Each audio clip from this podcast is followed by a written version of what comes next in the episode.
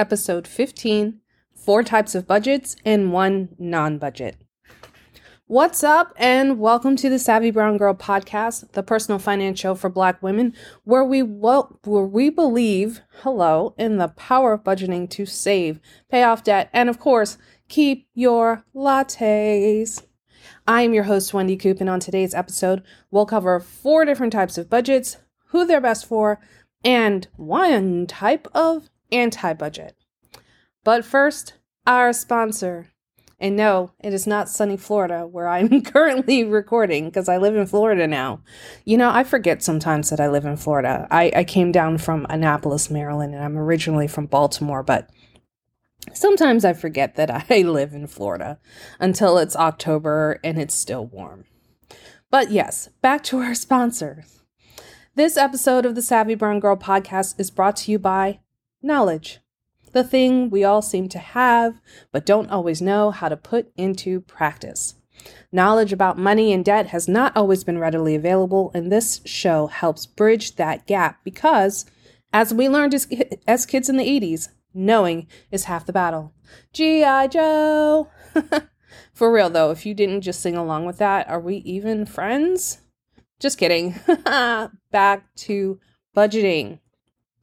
Today, we will talk about 4 different types of budgets you're likely to encounter in the personal finance world. Please keep in mind that there is no right or wrong type to pick, and there is no one right way to budget. Let me say that again. There is no right or wrong type of budget to pick, and there is no one right way to budget. The best method is the one you'll stick with, understand, and works best for your household. So let's get into it. Number 1 is the zero-based budget. This is the type of budget you've heard from people like Dave Ramsey.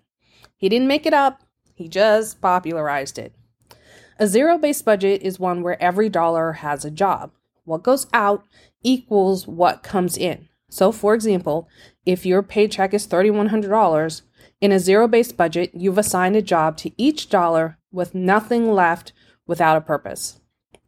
This type of budget is great for beginners because it doesn't leave you any question about what to do with leftover money. Like if you have budgeted your entire paycheck and there's money left over, which is a good thing, then that means you're still going to give that money a job. However, you will also quickly find out if your budget does not balance. And if the budget does not balance, well, then we've got to either cut expenses or create more income or both. But a zero-based budget does help see that plainly on paper or on your computer monitor. So that's the zero-based budget.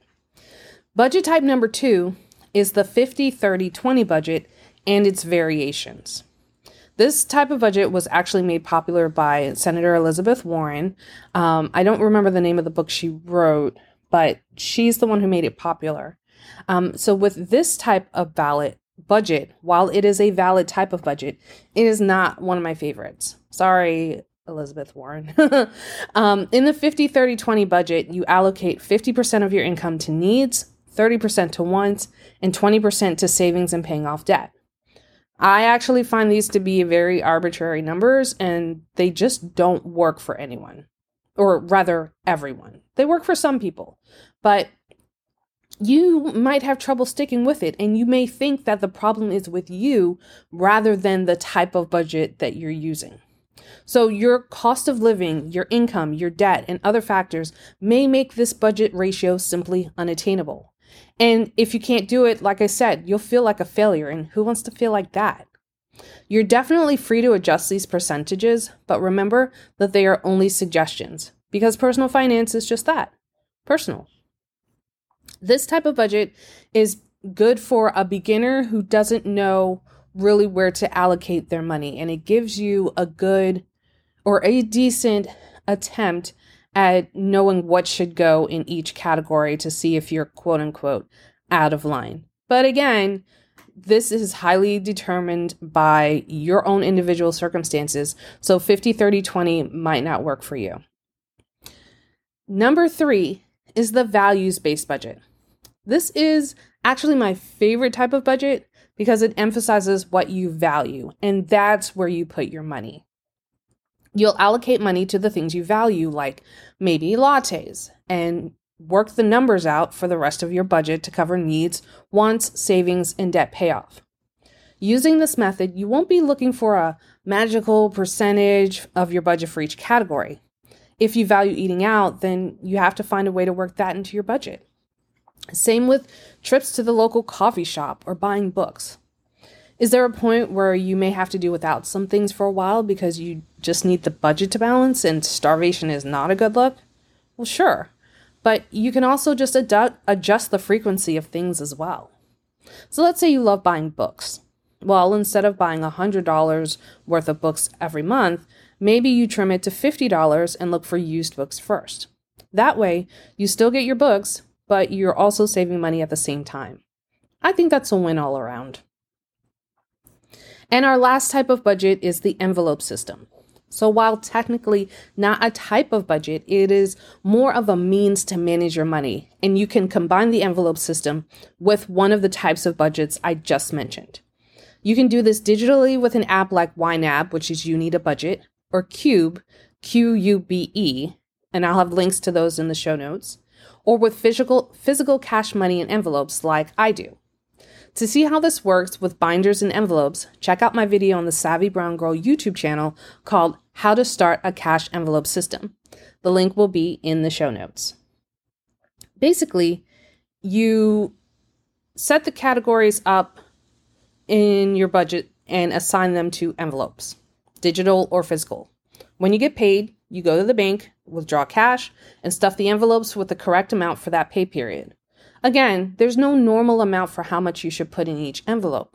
That's determined by your family's needs and how you set it up in your budget.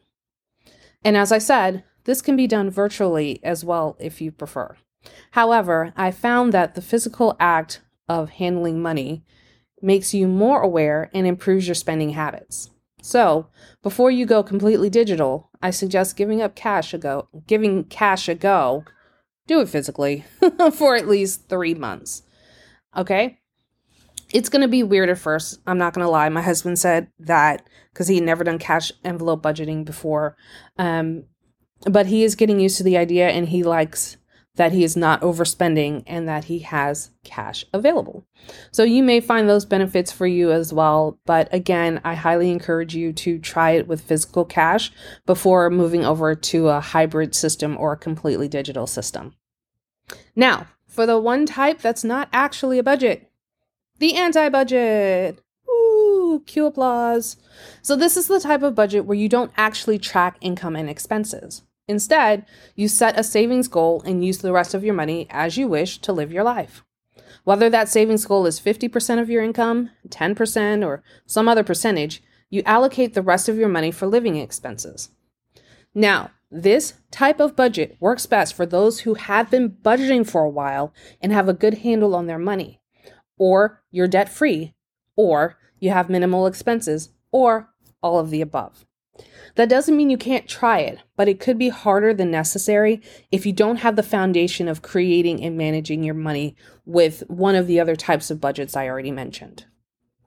So, as you can see, there are a few directions you can take when it comes to choosing a budget system, and you may have to try all of them before you figure out what works best for you. No one ever creates the perfect budget, and there are no perfect months. Rather than waiting for the right time to start, just start now, today, as in right after you finish this episode. Take out a sheet of paper and list your income and expenses and get to work. You'll be glad you did. If you want to learn more about budgeting, check out the link in the show notes for my book, Budgeting for Women, which is also available on Amazon. I go over the ins and outs of budgeting in a bit more detail. You can get it as a physical book or an ebook, or even give it to someone as a friend or as a gift. Because you're their friend. That's what I meant to say.